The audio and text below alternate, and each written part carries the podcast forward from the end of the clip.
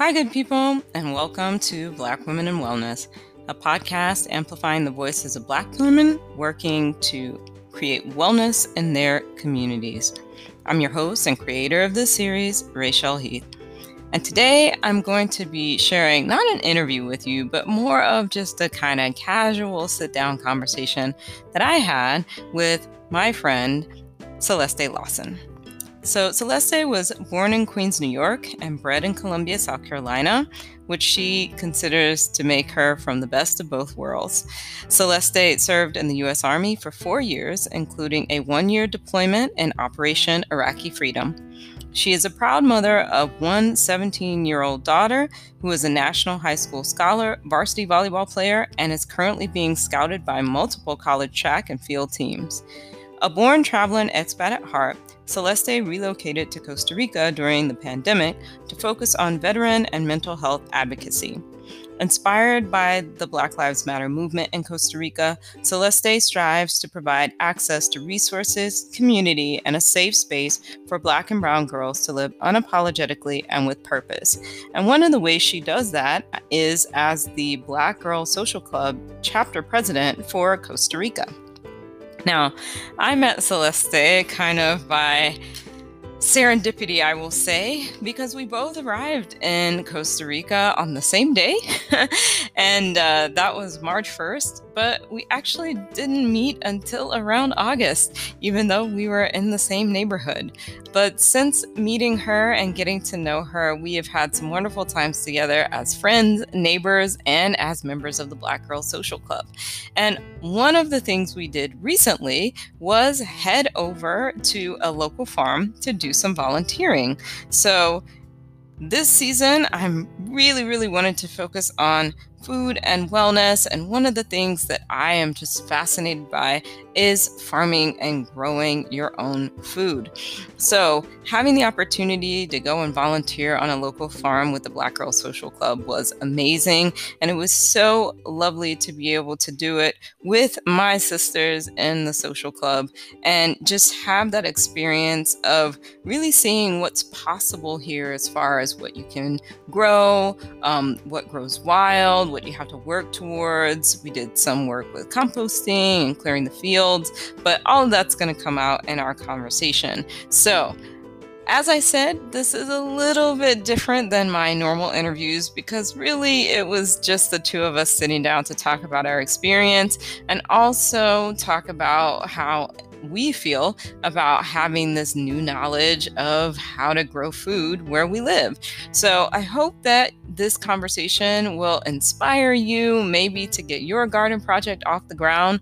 Um, Celeste also talks about a program that she's hoping to start in partnership with a nonprofit organization bringing young people here to Costa Rica to volunteer on the farm. So maybe that'll inspire you to get some people in your neighborhoods involved in growing food as well. So, I will stop rambling about our conversation and just let you have a listen. Um, and I hope you enjoy it. And here goes.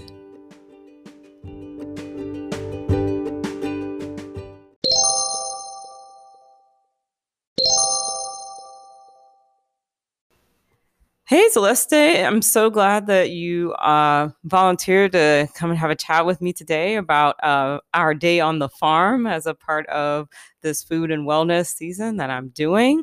Um, but before we get into our conversation about the farm, um, I know you because you uh, introduced me to the Black Girl Social Club and you're the president of our Costa Rica chapter here.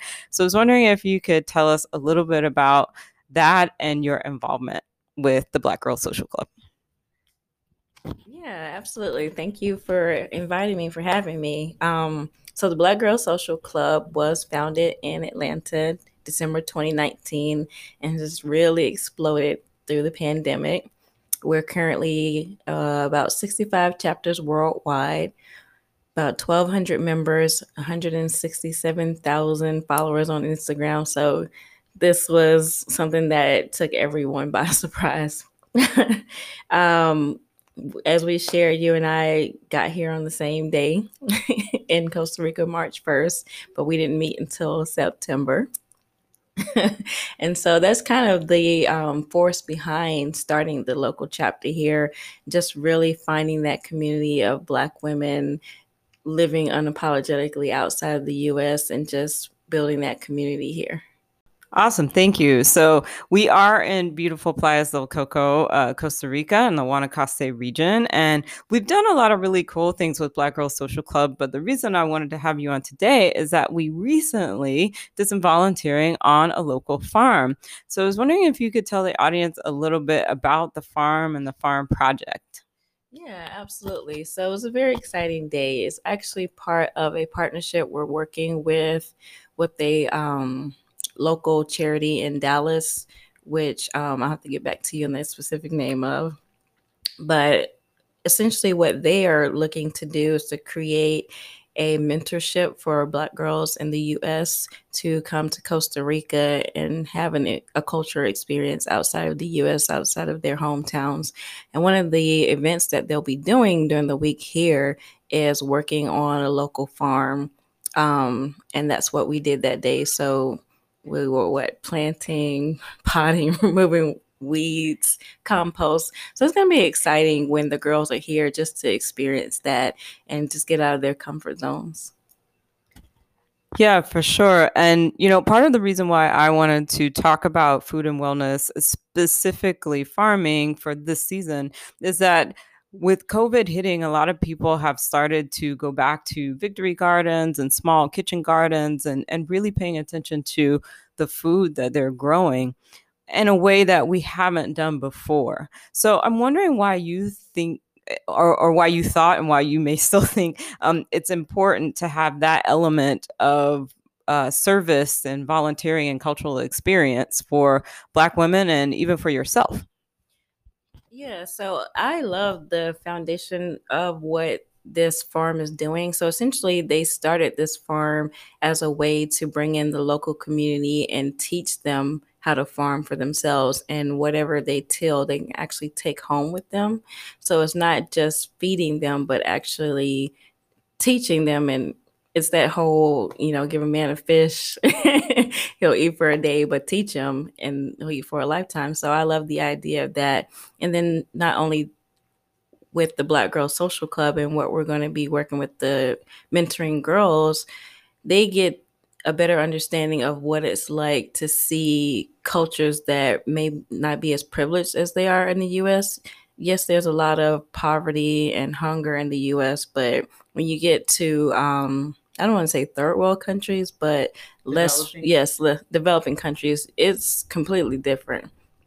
But privileged in a way to where they have more opportunities to have fresh produce and cleaner environment than we do in the US. So I like the dichotomy there. Yeah, for sure. And and I also think it, it's important just to know where your food is coming from, right? We're so mm-hmm. disconnected from where our vegetables come from and where our, our meats come from. And we're out of season with a lot of things as well. So when you're in that farm environment, you get the chance to actually see how things grow and when they grow. And I'm wondering, like, was this your first time having an experience on a farm, or do you have had you had experiences before, and what were those? So I grew up in South Carolina, just like you, on a small farm. Well, we had about five acres, but we didn't use most of it for farming. But we did um, during the summers. We had a pecan tree. We planted watermelon, um, strawberries. We had chickens, goats. We didn't have cows or anything like that. so yeah, in my childhood, we had some farming experience, and then as I traveled in the military, got away from that. So it was really cathartic for me to be on the farm that day and just work in the ground. I had a good time. I would do it again. Yeah, I feel like um, most folks from South Carolina, maybe I shouldn't say most, but I had a very similar upbringing. My grandfather has a farm and we grew up with corn and watermelon and all those things. And, you know, it was really wonderful to have that kind of connection um, and lots of memories around it, especially in summertime. It's corn and watermelon. That's like my Uh-huh. memories of summer, right? So you said that you would like to come back, but I'm also wondering like what were some takeaways that you got from your experience on the farm that you might try and incorporate into your your your own life? I would say that it's for me, I tend to feel like I get my best thinking done near the water, but now I feel like it's just in nature in general. So just getting out in the dirt or the water, just getting in nature is healing and soothing for me. So I would say that was probably my biggest takeaway. Yeah, I would agree. I think that, you know, while we were working there, it just it's hard work. you know, there's there's no I I think we can get into that romanticization space space about farming, but it is hard work and um we all kind of walked away with a few bruises, but um at the same time you do get that connection to the soil and that connection to green space which is so healthy for you. Um and I'm wondering now that you've had an experience here on a local farm because you are living here now, do you feel like you might want to start propagating some of your own plants? Yeah, definitely. Um, that's something I've added to my list when I look for places to live. Do they have a space where I can do some small gardening? I'm not quite at the green thumb yet, but not exactly a black one either. Yeah, uh, same. I've got a few plants out front, and uh, if I don't kill them, I'm happy. and I'm not necessarily looking for them to thrive either, but you know, we'll see what happens. Um, so you did say that you were looking to maybe return to the farm, and uh, on your second trip, now that you've had, you know, kind of an orientation of what they they're doing there, and you've gotten to know the people there, what are your hopes for a second visit or maybe repeat visits when you go back? Oh, it probably wouldn't work as hard because I was like really clearing fields. so, um, just more intention. Um, I feel like the first time I was there, in my mind, I had this idea of trying to clear the whole field in the three hours that we allotted for it. and so, just being more intentional about the work and not the completion of the work. And I feel like that's a metaphor for my life. Just enjoying the now and the journey and not be focused so much on the end result. I think that is a very good strategy to have. um, I too kind of fell into that trap where I was just going really hard at it, not thinking about the fact that we were going to be there for a while, but also that, you know, you're not going to get it all done in three hours, but you can, you know, try and make the most of that situation while you're there.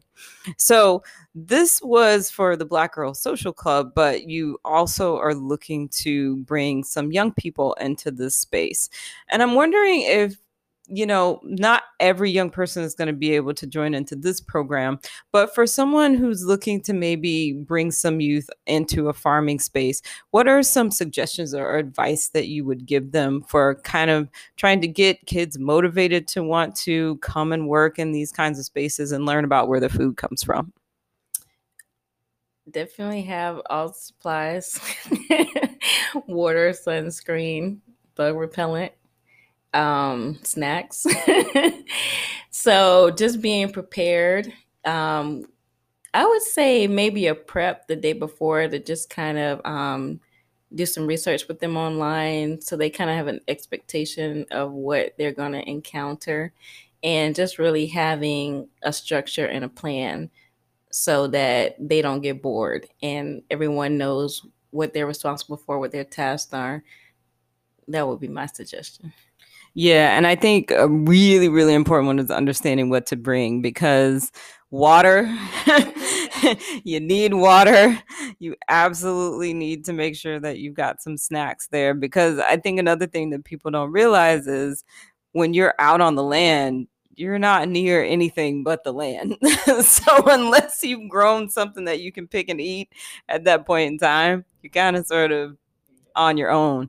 Um, so kind of orienting them to what it's like to really be like away from city and facilities and, and also Technology. exactly technology and also understanding that that's not a bad thing it's just a different thing and you have to adapt um, so you know we know that we need to have start having different conversations about our food supply and how we're using resources and and part of that comes from having experiences like the farm experience but i'm wondering if you have some other ideas about things that we can pay attention to as far as where our food is coming from and the kind of food that we're consuming after we kind of get the information we need to start growing food. I do not. Okay. That is a very valid question. Um, I feel like this is where my lack of experience being in the US is because it's like you said, it's very hard to understand where exactly your food is coming from. Um, and now that we're here, it seems a little bit easier, but it, it does take a lot of research if you're not growing it yourself to figure out where your food is coming from. Um, because you know, even the sustainable or the grass fed stuff isn't really that great either. So that's a hard one. Yeah, it is. And I, I think it's something that we just have to be in constant conversation about, you know. Um, awareness goes a long way as far as like making sure that we are having the highest quality foods and the most sustainable ones, right? So, moving on to more of a fun question. You've had some time on the farm, you've seen what's possible to grow here, and this is a tropical space, so we have things growing wild as well. What would your dream garden look like here in Costa Rica? Collard greens. I'm serious. I know you're serious. I love that it was just the one word. You're just gonna have a, of acres of collard greens. All right. So, so your dream garden is going to have collard greens. Is, is there going to be a patch of anything else? Um, a mango tree would be nice. Uh, let's see what else. I did not know that um pineapples grow like in plants. Like I thought they grew on trees or something. So that was interesting to find out here. Uh, let's see. Some herbs, you know, like mint and I love pars- fresh parsley and rosemary. I was about to say it in Spanish. That's okay. We can translate. yeah, but mostly collard greens. All right. So collard greens, mango, and some herbs. And do you have any like go to recipes for like fresh veggies or fresh fruits that you want to share with folks? well, you know, I'm not much of a veggie eater, but I'm getting there. I just don't like fresh vegetables. Um, maybe Tiffany in our group is right. Maybe it's just because of where I've eaten them. So that's to be continued. We'll get back to that. All right. So maybe after you get your dream garden of collard greens and mangoes and herbs, you'll you'll have some things to share with us. Well, I really appreciate you coming on and talking to me about uh, the farm and your experience there. And are there any like final notes that you want to give to folks about farming or about growing food? um, I would say don't knock it till you try it. Yeah, I think that's good advice for just about anything, right? Try it, see how it goes. If your first attempt isn't all that great, try a different tack. Yeah. Um, and what I what I love about gardening is that there's so many different ways to approach it. So you can go low budget with just a couple of pots and some seeds that you propagate from things that you already have around your home or you can go out and you know buy fencing and stakes and you know all the whole nine and just go crazy right? You don't you don't have to um go all out if you don't want to so. All right well i thank you very much for coming and chatting with me about the day on the farm and um is there anything else you want to share maybe about the black girl social club or anything that you've got coming up that we should know about Um, I would just say check us out on Instagram at the Black Girl Social Club. Um, you can see an overview of all the chapters and all the fun, great things that we're doing. with Black women across the world. And as far as upcoming, I would just say we're looking forward to our um, next service project for a community food drive in December in Dominical.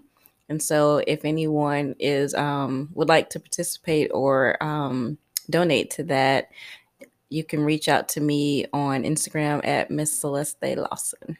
That's C E L E S T E L A W S O N. Yeah, and I'll make sure I put all your contact information in the show notes as well so that folks can reach out and donate. We are in the season of food drives right now. So, especially considering what COVID has kind of done f- to many people um, as far as income and employment is concerned, that's something that we can all be looking to find ways to contribute towards in our own way. Um, so, we'll definitely put that information in the show notes. And uh, thanks again for coming and chatting with me you for having me.